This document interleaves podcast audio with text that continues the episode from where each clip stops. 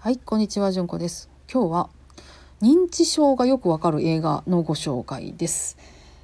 ボケますからよろしくお願いしますっていう映画があるんです。ドキュメンタリーです。えーこれね、え1作目のボケますからよろしくお願いしますっていうのと2作目のサブタイトルがおかえりお母さんになってるやつとって2作とも Amazon プライムに入ってるんですよ。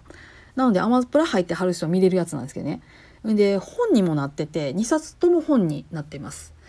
えどういう話かというと、えー一人娘の監督さんが認知症を患われるおか患われたお母さんを中心にこう追っていくっていうドキュメンタリーなんですで結局認知症がんになって脳梗塞を起こされてご入院なさってお看取りなさるっていうところまでが、え2作目の最後では描かれています。いやー人間が老いるっていうのがうんとね後ろになりましたよね。昔はそれこそ60歳って言ったらおばあちゃんって言われてたのに今なんて60歳って本当におばあちゃんなんて見えない方おじいさんなんて見えない方すごくいらっしゃいます。60歳で外来でお会いする方は本当に個人差が開いてくる年代だなって思います。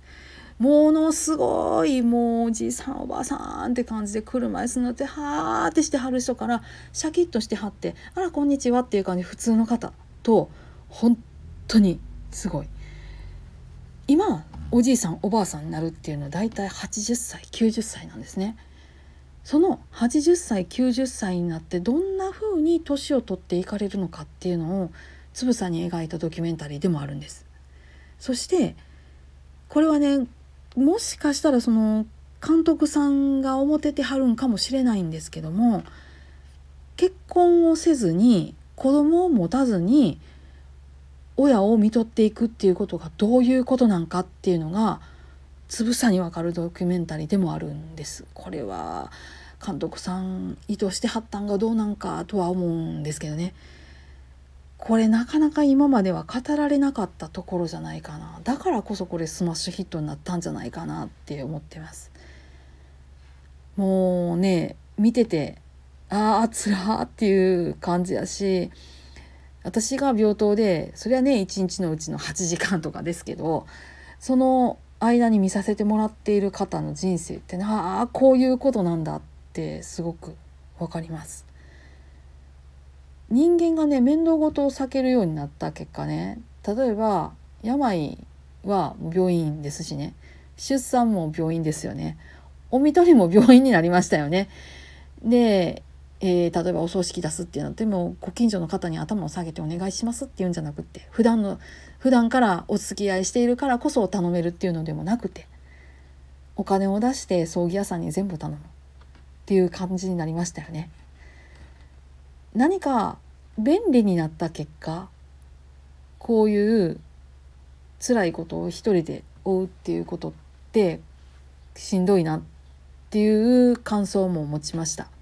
私自身はもうあのね過去回でも婚活の話を配信している通り、えー結婚推進派やし子供を産もうぜ主義なので、えー子供を産めなくて子供欲しいんだったら養子もらっちゃおうぜ主義っていうぐらい過激派であることは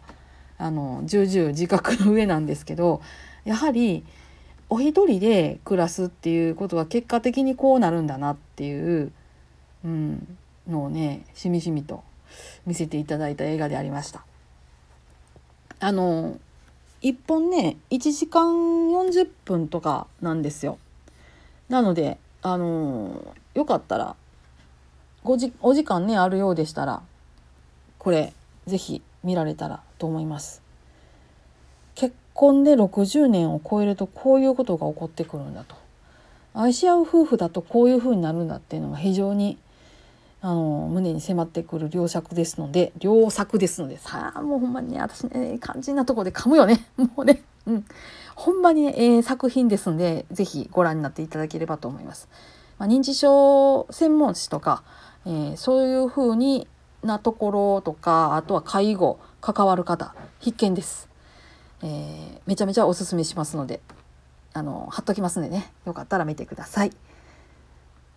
皆さん今日もどうぞ安穏な一日をお過ごしください。それではまたごきげんよう。